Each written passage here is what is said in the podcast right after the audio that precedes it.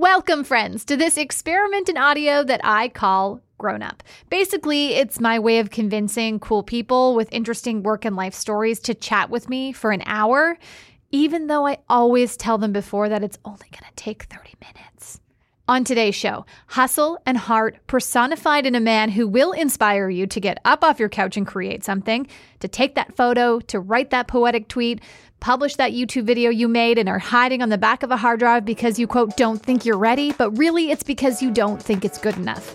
Our goal today is to prove to you that you're wrong. Let's get into it. I remember growing up, all I wanted was to be a grown up. Now I'm grown up.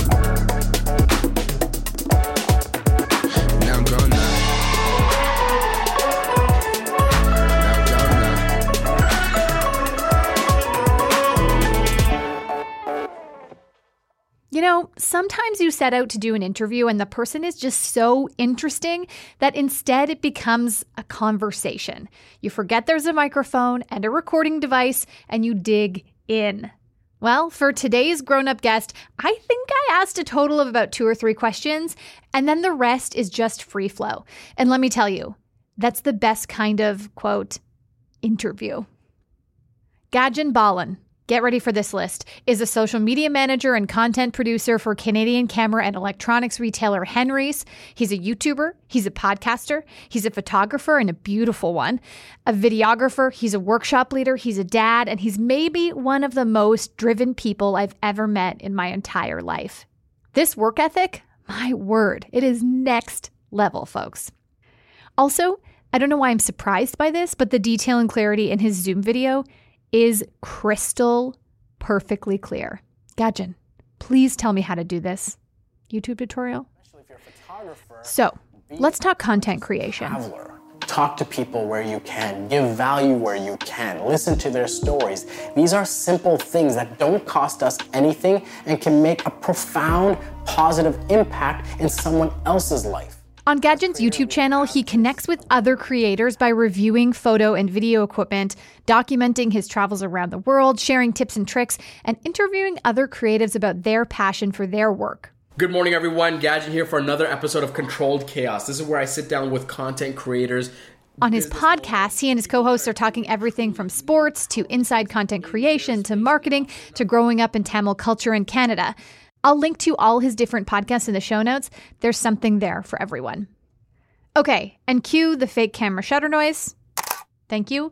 In his photography, he captures real, raw moments, high fashion portraits, stunning video. His company, Bokeh Blink, also just launched its first print shop so you can order beautiful prints of some of his favorite shots. Mine is on the way. And folks, that's just scratching the surface of this ice rink of uber talent. Here's Gajan. Hi, my name's Gajan, and I'm a content creator. When I was a kid, I wasn't entirely sure what I wanted to be. I was often attracted to many different things, and it changed as often the seasons changed. Now I'm a content creator. I make pieces of art and videos and pictures and podcasts for the internet with the goal of sharing that with as many people as possible and inspire them to create, whether that's through my day job at Henry's or in my private life and what I do outside of my day job. The day to day in what I do is very dynamic, I guess you can say is the best word, where I schedule things, I task certain things, but there's always a good amount of creating something or moving a project toward its finish line. Uh, very seldom do I start and begin a piece of art in the same day. Um, I'm also interacting with people online on social media through my day job and making sure that they are being heard and that we're helping people as much as possible there. Uh, and there's a good amount of me investing in myself. And when I say that, it is through reading, it is through tutorials, uh, it is through me sort of confronting any um, truths that I think I might have, uh, to, to, put lightly, uh, but really finding a way every single day to invest in myself.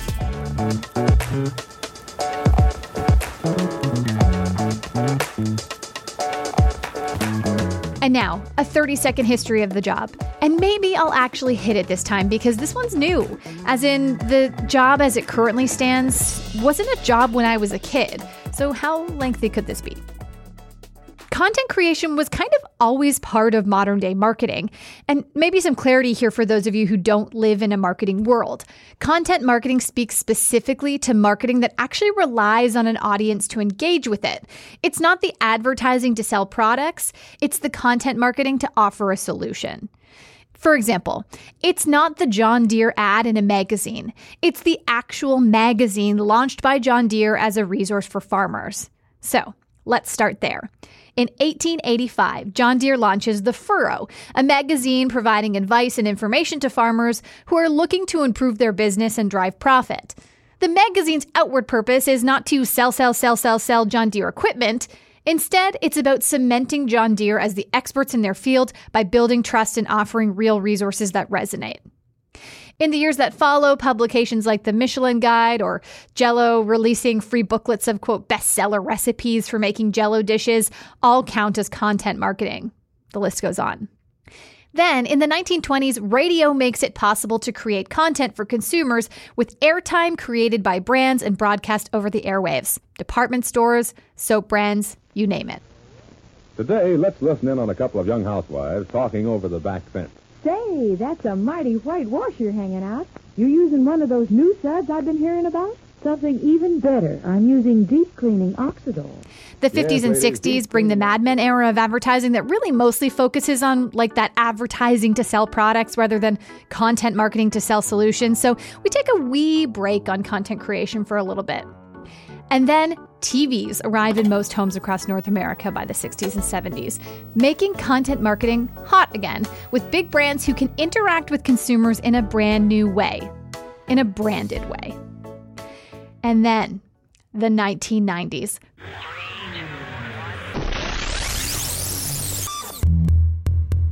Who didn't love the 1990s? With the emergence of the digital age and the dun da da da internet, first we get blogs. Side note, blog actually becomes a word in 1999. Then, social networks Twitter, then Facebook, then YouTube, then Instagram. And the need for content and the audience drooling for it grows and grows and really has never stopped. Content marketers and social media for businesses start as a neighbor's niece who's still in high school but can post for your small business in her spare time, to full blown social media managers who spend all day creating strategies, laser pointer targeting online audiences, and poring over analytics, and now in some cases, full departments of social media marketers. Last but definitely not least, we get capital I influencers flipping content marketing for brands on its head by making themselves the brand and growing that brand with strong creative content online, where quality really matters over quantity. And that, my friends, is how we get to Gajan Balan. Creating quality content since, well, I'm pretty sure just birth. Please enjoy this conversation about how you go from getting a kinesiology degree to making YouTube videos. I am such a stickler for in person interviews, but I'll say this is my first interview for the podcast, not sitting across from someone. But I feel like your crystal clear video. It, Really it helped makes me. the difference. I'm telling you. I'm telling you. Leave it to the photographer to have beautiful video for Zoom I. I feel exactly the same. That's why I'm like, I made the effort to get the lighting right, to even accent the lights in the back. You know, I, I got I got you covered. I love it. And it's like a purpley, it's almost like a color pulled right out of my podcast artwork. So I really There you go. There you go. Always on brand. okay.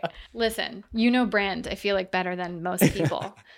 so let's talk about brand. I mean, is brand super important? Like, are you thinking about your brand all the time? Like, I, I don't think a lot of people, you're in kind of a unique position where I don't think a lot of people ever really have to think about their personal Yes. brand unless they have a business that's kind of branded by them. But I feel like almost in everything you do, like the stuff you do for your work at Henry's, the stuff that you do in YouTube and podcasting, like what are you thinking about, uh, or how do you come up with a personal brand and decide, you know, how that that carries through? Yeah, I mean, sometimes it's an uncomfortable subject to talk about, you know, your personal brand if you're a content creator or looking to get into the world of content creation. I start with, you know, where I want to be decades from now and sort of my ultimate purpose. And if it is to share creativity and empower other people uh, to to be creative and to explore creativity and find fulfillment in that, because I believe they will. Um, I need to bring a level of seriousness and respect to my brand because a lot of it, you know, for the benefit of it or, you know, to the detriment, relies on that brand. When people look at my content, what I produce, how I speak in a public forum, how I carry myself, that, you know, fortunately or otherwise, will impact someone else's willingness to go and create and, and act on the things that I'm sharing, right? Uh, or to be motivated by the things that I'm sharing. So I'm thinking about my brand way more than most people and a lot more strategically than I will ever talk about publicly. And maybe, you know, years down the line, I will talk about and share uh, sort of my systems around it.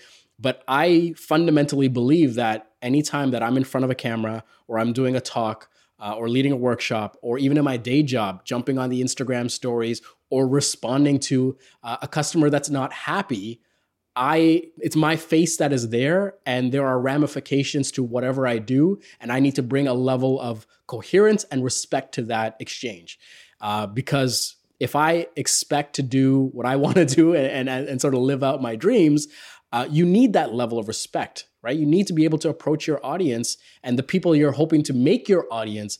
Um, you need to approach them with that level of, of seriousness. You know, and I think that's something that people miss a lot. I think this kind of like YouTuber, people who don't understand that world are just kind of thinking people are like, you know, setting up a camera on a tripod and just talking and then they become famous YouTubers. And it's and I think it's so much more meticulous than that than people mm-hmm. realize. I think you're in an interesting position where you're a content creator whose goal is to kind of is to help other people become content creators. Oh yeah right? Oh yeah. I mean, in everything you're doing with your YouTube channel, with uh, most of your podcasts, like you're you're always like you say, you're always encouraging other people to figure out how they're going to create the content they create. It's kind of meta in a way. Yeah. But um, how is that for you? Because I think for a lot of people in the work that they do, they're thinking about like being better than their competition and you're almost kind of like helping foster your competition in, in some way of right? course of course. I Do mean if, if, if i can make the people around me uh, whether however many degrees of separation they are but if i can make the people around me better at what they are I fundamentally gain from that because my competition has now gone that much better that I am forced to innovate and iterate at a higher clip than I originally was right? For example, if you look at YouTube videos now from premier creators versus what they were five years ago, or let's just even say 13 years ago when I first made a YouTube video, it is such a higher bar that you are forced to put out a better product. And what is wrong with that? What is wrong with being challenged to be better than what you originally went in as? I think there's there's only much to be gained from that. So, you know, this is as much as I want to help people, I see the value in helping, you know, the people that might be considered my competition, making them better and indirectly forcing myself to be better. I like that. Okay, let's let's like scroll back to childhood. You're saying you kind of said you didn't really know what you wanted to do and it kind of I feel like it worked out because it, even if you had been able to iterate this job that you do, as a kid, mm. it actually didn't even exist when you were a kid. Yeah. Right? Like content other than maybe like writer for a magazine or you know creating something for the TV, like content creator as we talk about it now was not a thing when we were kids. As a kid, are you kind of like trying on hats or do you feel like you were forced to come up with something or was it was it okay with the people around you that you uh, that you didn't really know? That the idea of career and what to do for a living, there's sort of like at least right now, three uh, three acts to this right now. There was before high school, there was like that high school university phase, and then after that, uh, you know, while I was in elementary school, you know, as kindergarten, the memories that stick out, and I'm looking back, and even in preparation for this interview, I thought back, and it was never uh, communicated to me that, you know, from my parents or otherwise, you should go and do this. It was more about the work ethic, and I I owe a debt of gratitude for that and even if you know I don't see eye to eye with some family members, I still uh, consider how much value they imparted at that time in my life. That the work ethic matters. You know, my parents coming here as immigrants uh, in '86, being and me lucky enough to be born here and to you know have that privilege that I have that most people don't have. Uh, and, and again, in a place like you know Toronto, nonetheless, for them it was about work ethic that you have been given so much that many of us don't have and there are many of us that aren't even alive now because of what we've been through back home that you need to put in the work. That you know what? We're going to be working a couple of jobs and you're going to be home alone. So don't set the place on fire. Figure out how to cook for yourself and you know and pull yourself up by the bootstraps. And i am so indebted to that upbringing right? And at that age, that's where I was kind of thinking, like, what do I want to be? And I remember a, a, few things that stuck out to me is like, there was a point in my life where I'm like, oh man, I would love to be a fireman or a police officer. And I think every kid kind of goes through that, right? Because you view them as a figure of authority, as someone that is there to benefit the community. And, and there's an intrinsic value there, right? And then as I sort of, you know, moved up in grades, I liked drawing a lot. I love sketching. And I thought, well, what can I do with this? And I'm like, I remember feeling shame at that age of like, well, I can't be a comic book artist or a painter because I don't think uh, I don't think my parents would be happy with that. So what can I do that would make them proud? And architect stood out to me. I'm like, man, if I could design like cool buildings and and build uh, houses back home, like how proud would they be? Um, so that that those two were the ones that really stood out. You know, when I was looking at a young age, what I wanted to be. And then moving on to high school, everything changed. Doesn't it always? Isn't that what high school is for? Oh yeah. Oh yeah. so you didn't you didn't feel any pressure to be one kind of specific thing or another, right? Like there's lots of there's lots of kids whose like parents are lawyers or teachers and it's like, well, you you got to be lawyer or teacher. That's it, right? Right. Right. Like eh, did you you kind of talk about like you know thinking of certain things that would make your parents proud. Was there a line there? Like what what was that line like? More towards the creative arts side is where they're not kind of you're like out of your parents territory? Like where what kind of things are you thinking as a kid like that's that's what would make them proud? It was always balancing uh, the concept of fine and i didn't know the words at the time but this idea of financial freedom uh, for my loved ones with what i wanted to do. And at that time i just didn't see a real way to make that happen even though I would dream about it, right? And um, that's what led me to high school. And, and, you know, about the time I'm in high school, my parents are not working, you know, the three, the two and a half jobs and doing these pickup shifts. They have a little bit more time. You know, life has stabilized a little bit, um, and so they have more time to pay attention to their kids, me and my brother. And you know, in that, you look at our community, and a lot of us had that similar situation. And now parents are looking at other kids and what they're doing, and um, I was because of the work ethic, I was kind of just good at school. Like I just knew how to play the game. I knew, you know, my kid, my parents put me in um, with a tutor at a young age. I was used to, you know, studying above my grade level during the summers. and then school was boring for me because I would go to these math and English classes and I would do the work and then like I'd be just waiting. And and every parent teacher interview from grade 1 to grade 12 without a joke the teacher would request at least one teacher usually multiple would request my parents to come in because they would say the grades are great but your son keeps talking and disturbing the other kids. He won't stop talking. I have to move him to the front of the class. And it was just it was because i just knew the stuff already right? Um, and anything i didn't find interesting if i got bad grades is because i didn't want to. I just didn't see the value in it. Like calculus the first time around i'm like i'm good at math but this shit is really boring I got like a 65. And then I'm like, wait, I need calculus for this. So I went to summer school and got a 98. And my parents were like, why didn't you just do this the first time? I'm like, ah, I, I don't know. Didn't, it didn't feel important to me. So you're like, I had too much to say.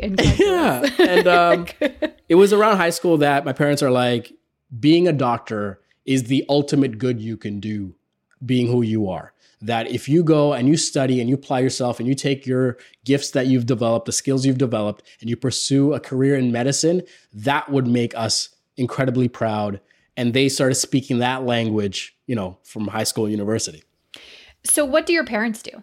My or what did they do when you were growing up? It, it was factory jobs and moving up that, you know, foreman, supervisor in, in factory jobs. They, you know, my my father uh, before you know he came here, he worked on a Greek ship, um, and he speaks fluent Greek, and he even speaks a few other languages, which is I always found that cool. And the, I think maybe I got the travel bug from him and his stories.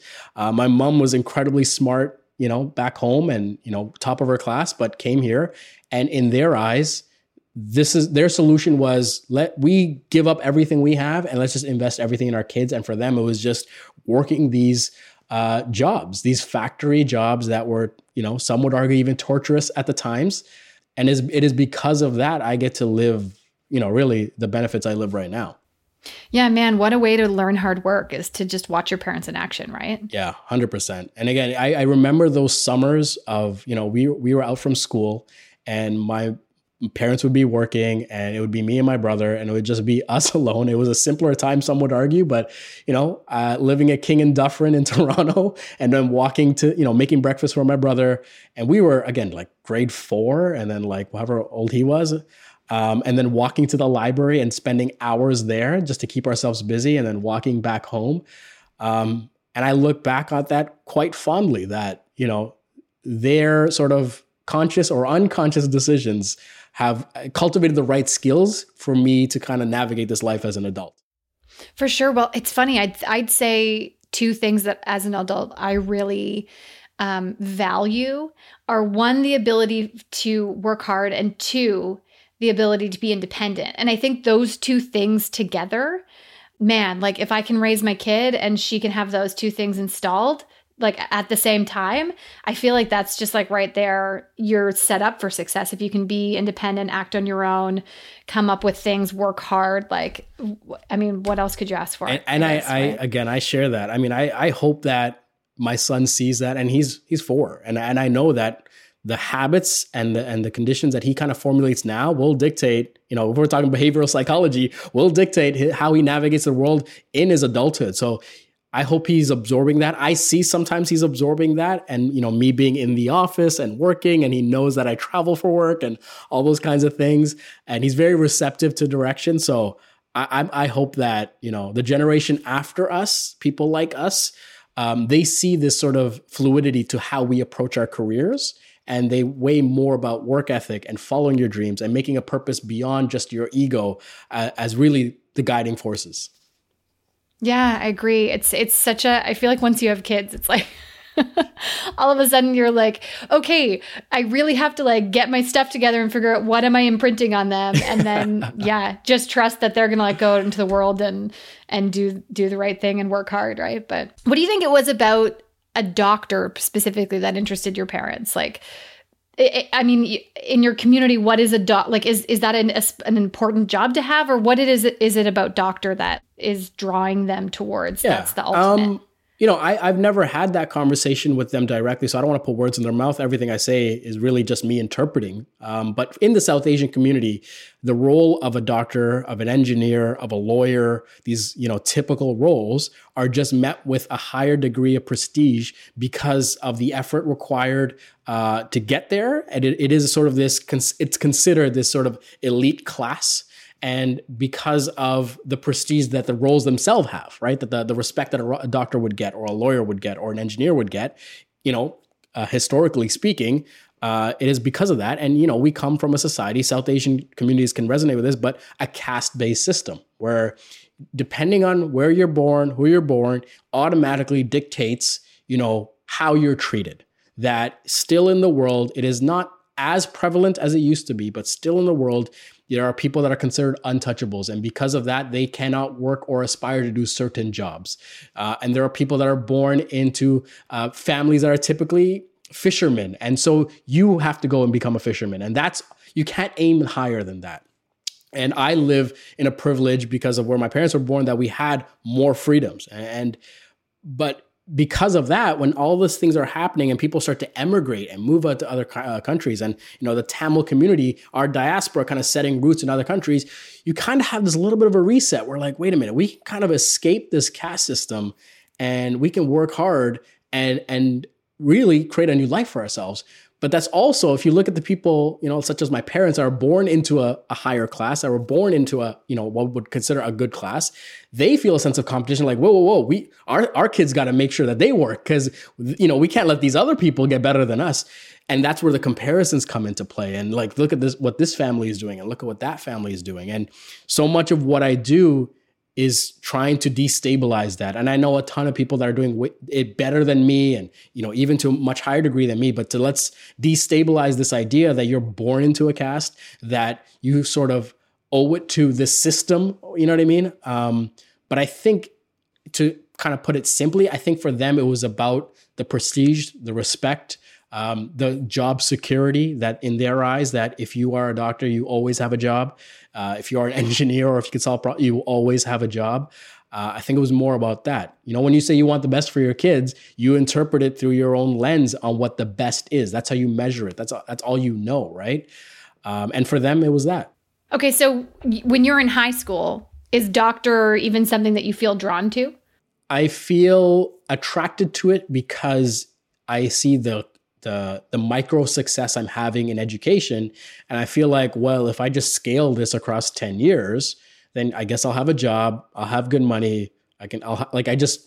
I just it was I hate to say it, but it just felt easy. Like you know, I, I'm so naive at that age where I'm like, yeah, just work hard, study hard, become a doctor, and done and done. And I didn't consider for a long time truly what made me happy. I was so driven by what can I do for my parents and what and and as a result do for my community. And later in high school and you know in the first couple of years of university i'm like man it'd be amazing to kind of become that doctor and go back home and give value back you know in a more direct way um, but it, it was it was jaded it was always like yeah just take your work ethic and you know compound that over 10 years and you're good You're listening to Grown Up with Avery Moore-Kloss.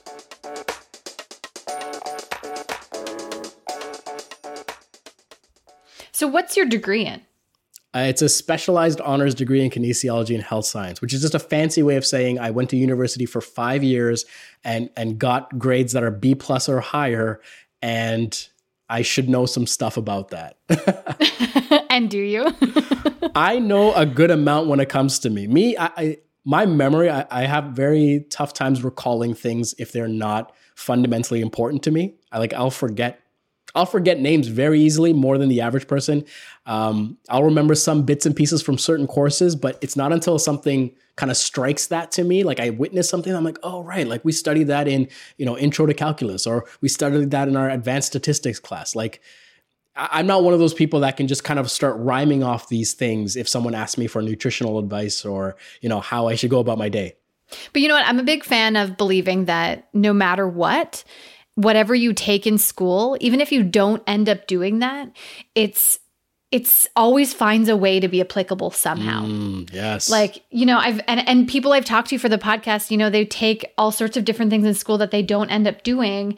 And they're like, well, I guess that was a waste. And I always say, like, it's not a waste. Yeah. No matter what you do, you're building on some kind of foundation and that's what makes you unique. So like you come from kinesiology and now you're a content creator, like I'm sure that there are ways that your education in that ends up like bleeding its way into what you do, right? Of course. Of course. I mean, I at that time I just decided I'm like I'm going to finish this degree and I don't I don't I don't lose sleep over right wrong or you know should I switch to another major. I just said that at that time I'm going to finish this degree. I'm going to prove to people that I can do this. Give that $30,000 piece of paper to my parents and then figure out what I really want to do. And I look back and I am so glad that I went through that experience because being expected to work at that you know that was an intense program and you know people like to sort of attribute you know this university is more prestigious than this and blah blah blah I lived it, and all I know is that is one of the most demanding programs from their students. That you are expected to not only meet a certain grade level, you're expected to take these courses that have no effect on your GPA, like soccer, a team sport, not soccer, but like a team sport, an individual sport, a dance class. Um, you ha- you're expected to do like 30 of these, they called it PKIN courses that you need to complete and that's the only way you get your diploma. On top of already doing your workload, on top of a part-time job, on top of studying and trying to meet these grade requirements, and then you know you're studying subject matter like advanced you know cardi- uh, cardiology or uh, epidemiology or physiology, physiology one, physiology two, anatomy one, anatomy two, and then uh, and then you also have to dabble in other things, as most university degrees. You know, studying political science, uh, studying. I took Bollywood music because I'm like, I think I can ace this, oh. and I'm like, why is this so hard? That's like me in film class. I was like, I like movies. Yes, sure I can take an intro to film.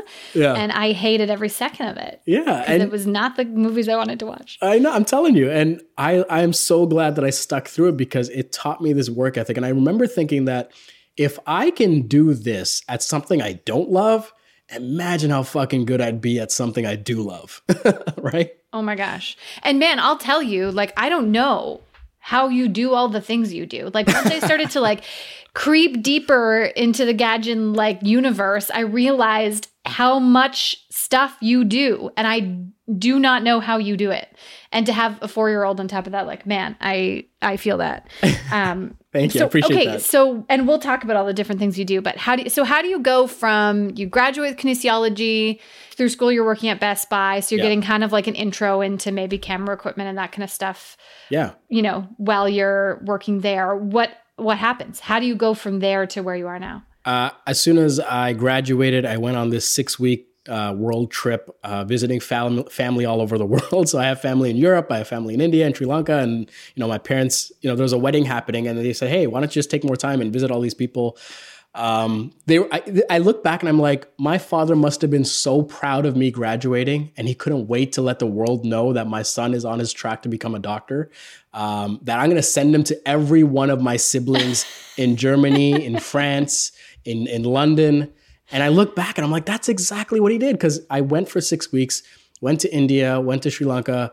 Uh, I, I got a real nasty, nasty bug in India that almost, you know, it put me in a hospital. I lost about, you know, 15 pounds and yeah. um, and I remember visiting family and kind of like them all being just like, oh, we, our, your dad told us this, your dad told us this. I'm like, oh boy, um, if you only knew.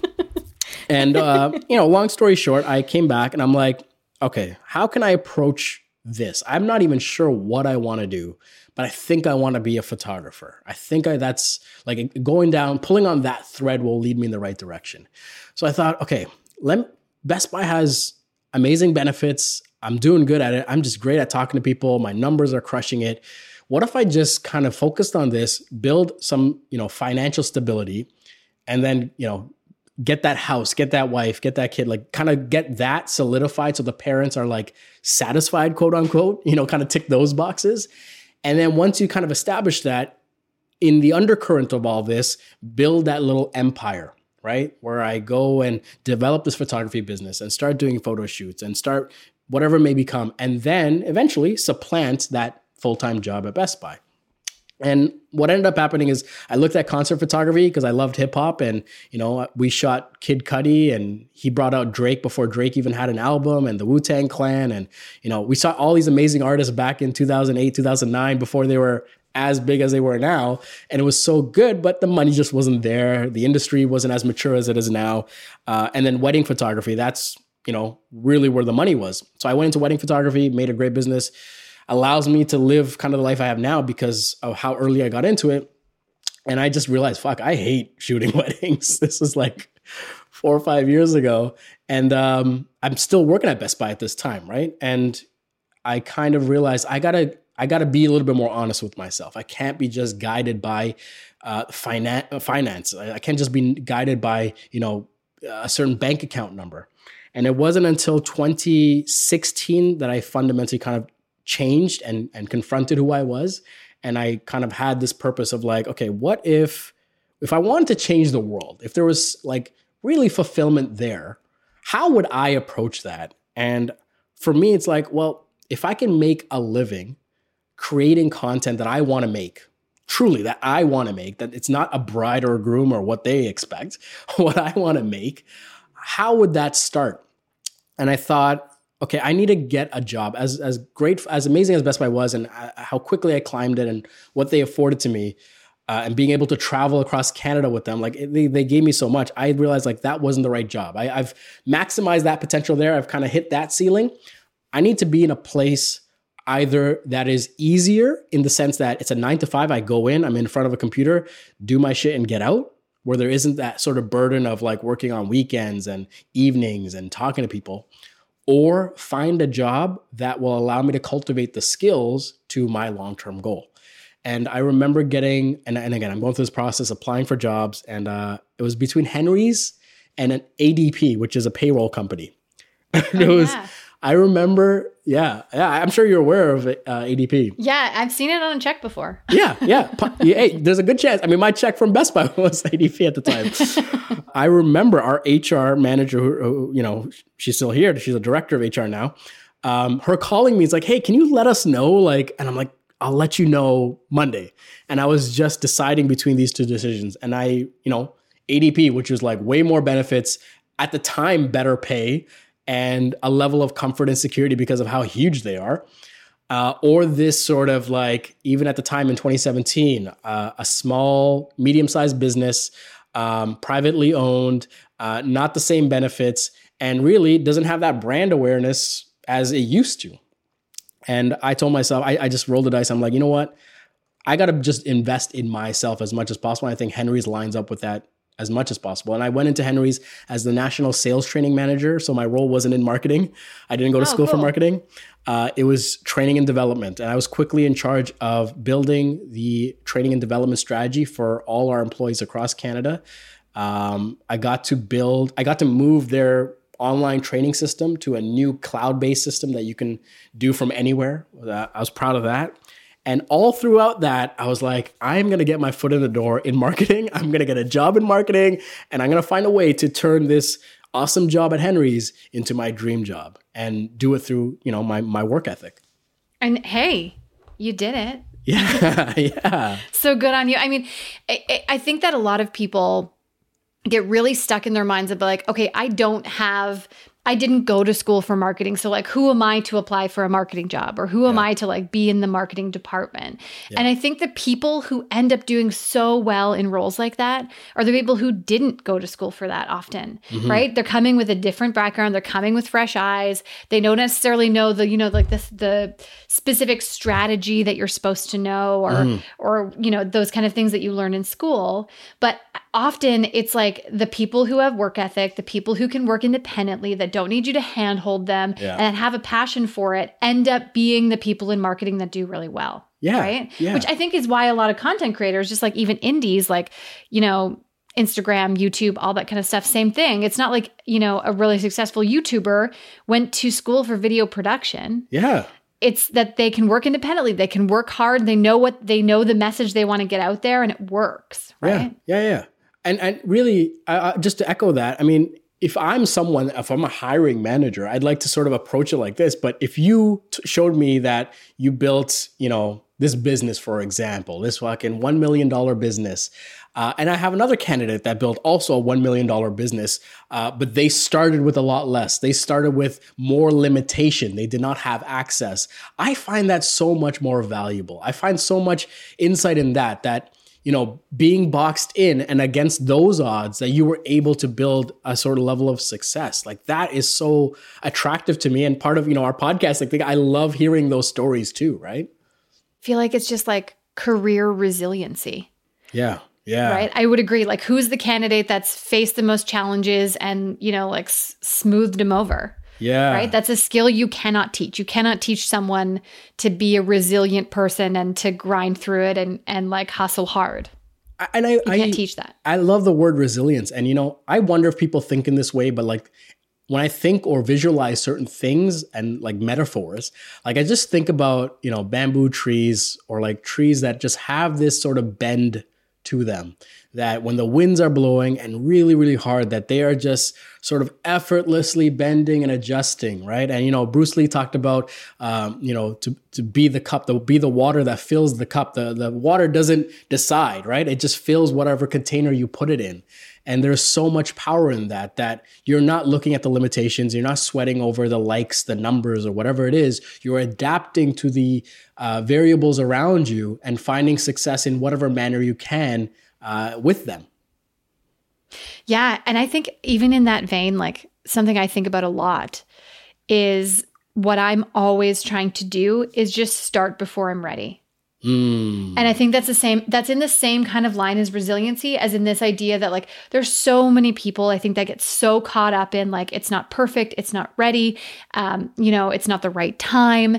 And the people that I find now in this kind of content creation world who are doing really well are the people who just started and yes. didn't give a fuck and just like yes. went and said, I'm going to do I'm just going to try it and see what happens. Like, throw a bunch of stuff at the wall and see what sticks, and I'll go with that. Yes. And that's kind of like turned into the world we live in this kind of like internet based um, world where like you don't have to have a degree necessarily.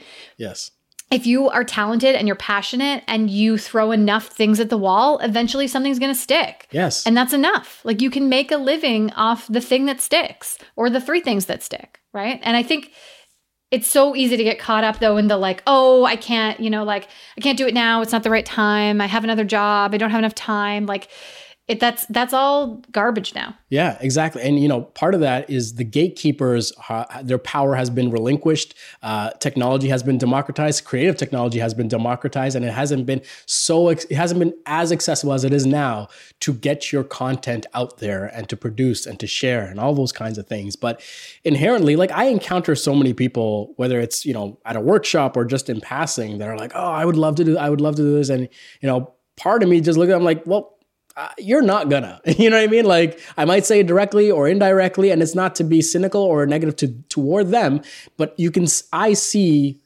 For what I like to think is, I like to think that I can see purpose in people, and when you encounter people that have figured out what their purpose is, then you know that when they say they want to do something or or are going to do something, they are going to act on it. And it is a totally different energy, not to get all woo woo, but it, you can feel that exude in their speech when they know what their purpose is.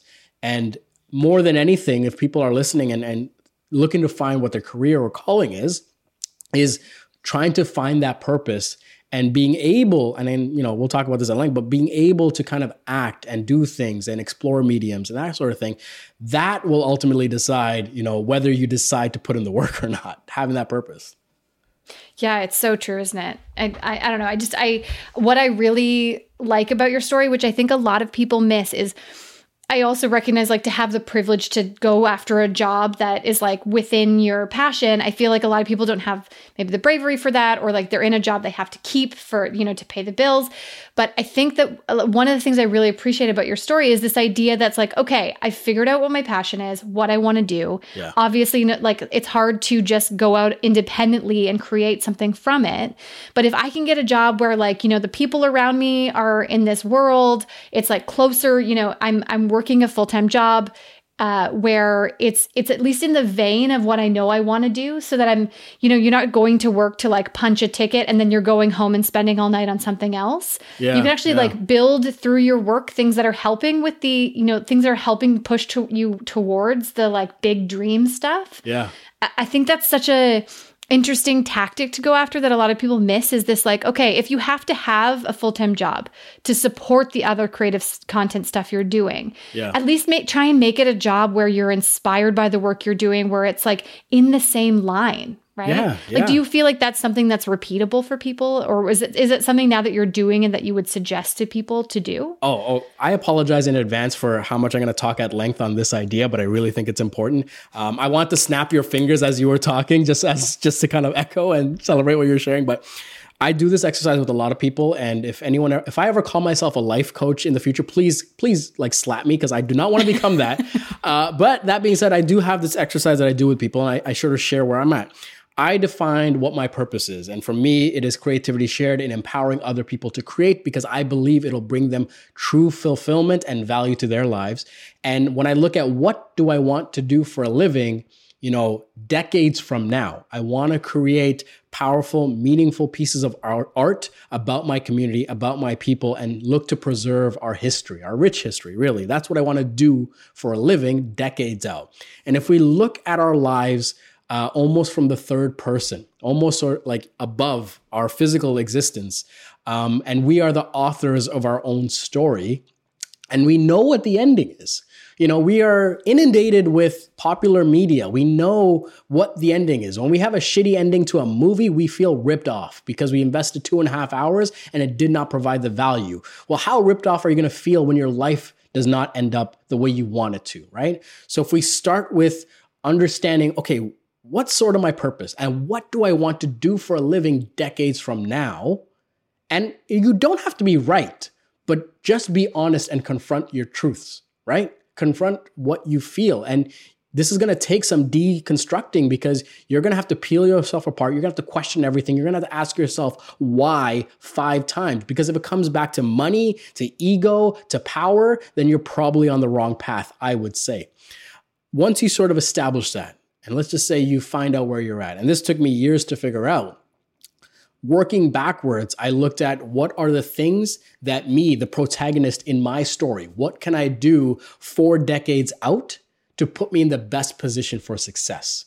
And in my eyes, investing in my photography skills, investing in my video skills, uh, placing an importance on my communication skills, which I accidentally did working a sales job, uh, working in a corporate environment and excelling, but in a place that's more related to my long term goals. Uh, not thinking that I should just go independent right away. Let's work in the corporate side because when I get independent, I will understand the corporate side a lot better and what they value. Um, exploring different mediums. So, not just sticking to YouTube, not just sticking to photography, but do podcasting and do a bunch of things, right? So that you know what products work well, but you also try new things and iterate and, and are forced to think differently than what you are. And having that constant student mentality that you are always thinking to yourself that there is something to be learned. There's a lesson to be learned. And surrounding yourself with people that are like minded in that regard, that are better than you, that are smarter than you, that they themselves are hungry for more knowledge to get better. That is how you sort of, I believe, get on this path of finding your dream job uh, in what you do.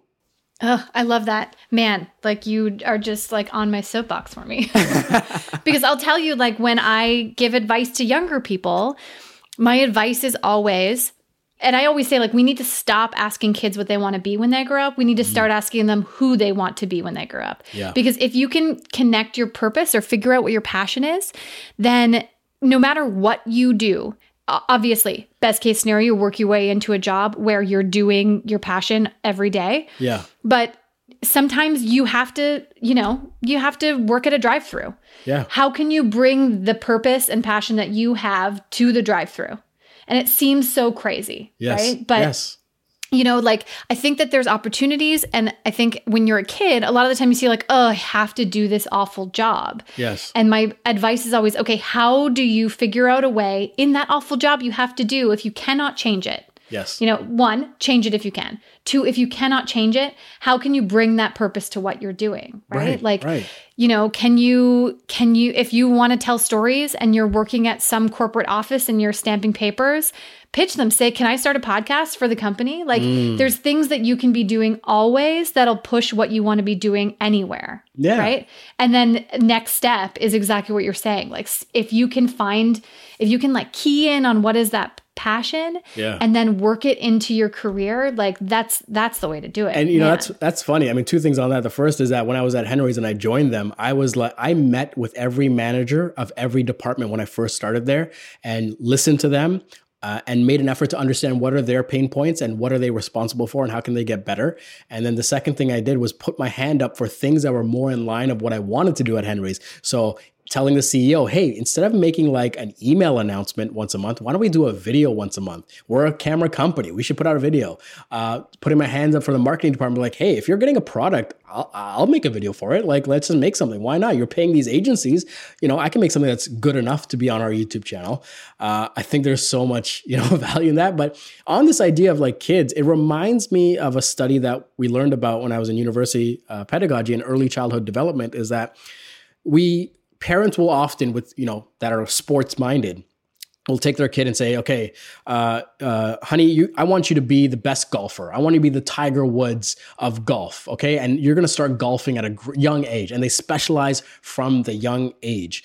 And so much of what we learn just to paraphrase is that true success, like when you look at the Sidney Crosbys of the world, the LeBron James of the world, the Michael Jordans of the world, uh, you know, um, the Megan Rapinoes of the world, uh, the Hope Solos of the world, they built this sort of foundation and played multiple sports and they exercised uh, their kinesthetic abilities across different things and explored that.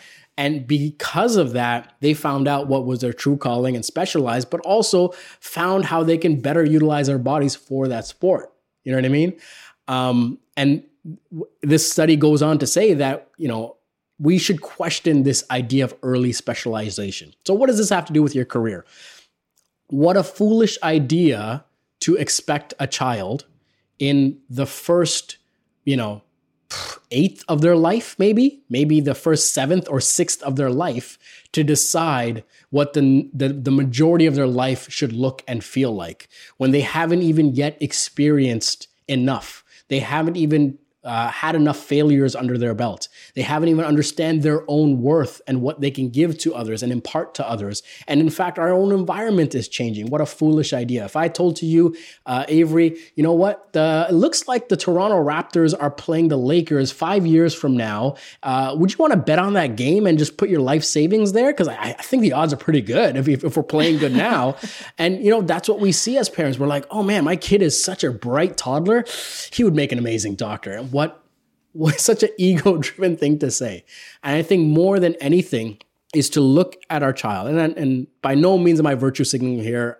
I try to be better every single day, but I'm saying how I approach this anyway is that if we can prepare our children with that resiliency to be open, to be good communicators, to be truthful, not to just others but to themselves to to seek out new information to challenge their conventional thinking preparing them for that and building those foundational skills will allow them to specialize and specialize good at what ultimately they think they see themselves doing. So true. Okay, I'm going to ask you a super cliche question, but I think you're going to have a good answer to it.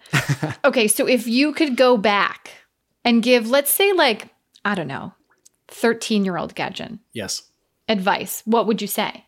Um, never fear away from the truth and and it, would be something along the lines of be the ultimate truth. Live out your ultimate truth uh, with yourself with others and you know give an honest response not to hurt feelings but give an honest response where you can and if you cannot think of an honest truthful response then don't say anything at all you know i never think oh i should have done this in terms of decisions but I think about sometimes, oh man, it would have been great if I had a mentor at this time tell me this thing at this time. Oh, imagine how much better or far along my journey I would be. I think that would have been the greatest thing. And to hear that from someone of authority, uh, from my community, I think would have been the most powerful thing that instead of seeking the truth and validity of others, is to start intrinsically, you know, kind of asking myself this question and, and, and starting that earlier I don't I don't think people hear that enough. You know, I don't think people challenge their conventional thinking enough. I don't think people are open to challenging. I think they're afraid to find out who they really are. I think they're afraid to, you know, sort of find out the skeletons in their closet. Um, and I think that more than anything, the world needs that right now. And you know what? I think that often this happens a lot. We give kids close ended advice, mm. right? Like, based on, you know, like based on my career, here's the thing you should do. Yes. Instead of like, hey, the best advice I can give you, like you're saying, is like, be open, you know, the kind of advice is like be open to everything. Like, mm, you know, mm. look through it with your own lens and decide what to do. So, like speak your truth. That kind of that kind of advice I think is what kids really need. Yeah, Instead of this yeah. advice like get the job that makes you the most money. Yeah. and I think that is often because, at least what I think it is, is because the people that are often giving this advice are trying to validate their own decisions, as opposed 100%. to someone that may have questioned their own decisions and and lost sleep over their decisions and uh, and confronted their decisions will give you different advice. you know, because so of that. true. Yeah, just being vulnerable enough to give kids real advice rather than the advice that you know you got from a mentor one day and it worked yeah, out for you somehow. Definitely. It's, definitely. It's so true. Well, Gajan, thank you so much for doing this. I think you have such a passionate way of talking about things that there's like zero question in everything that you do that you're not being authentic and i think that's so important when it comes to content creation because i think like you think about youtube and and maybe less so podcasts but this idea of like authenticity in content creation is often sometimes in question.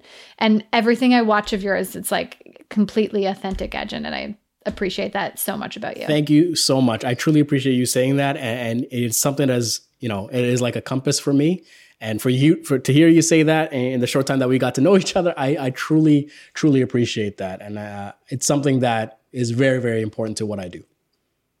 Well, I uh, will link to all of the all of the things you do in the show notes so that people can check it out but man your photography i don't even know what to send them to first photography youtube podcasts you know what I, man the, all the things just hit me up on Instagram. There's a link in the bio, and whatever you find appeals to you, you can go that direction. Whether it's the YouTube channel, the photography, the podcast, uh, there's a whole plethora of stuff that are targeting different audiences and different people in different times in their life.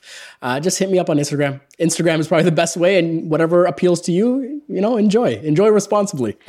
and if you do follow Gajan on Instagram, you will be blown away by how hard he actually works.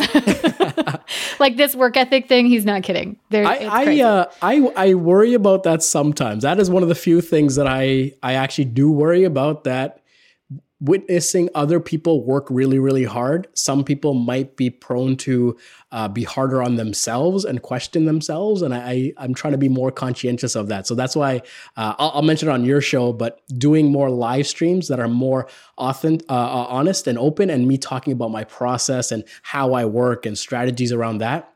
I just started doing that. So if you're interested in that kind of stuff, uh, if you go to Twitch and just search Gajan Balan, uh, I do a stream about three times a month. And it's just me talking about my process and just hoping to remind people that um, you you don't have to just slave away at something and you shouldn't feel insignificant because you perceive that you're not doing all these things. And and don't measure yourself to other people and just you know measure yourself to yourself and and look to get a little bit better each day.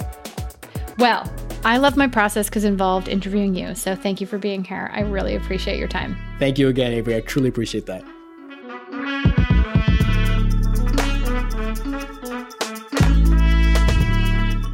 Thank you for listening to Grown Up Friends. For more information on Gajan and how you can follow him in all of the places, please see the show notes or hit him up on Instagram at Gajan Balan. I promise you one day you will just be able to Google the word Gajan and every single result will direct you towards Gajan Balan. To follow Grown Up Online, just follow me at Avery Moore Kloss everywhere it counts. And if you want to send your friends this podcast, I'll mail you some Pop Tarts as a thank you. Hit me up on grownuppod.com. And that's it. That's all. See you next time.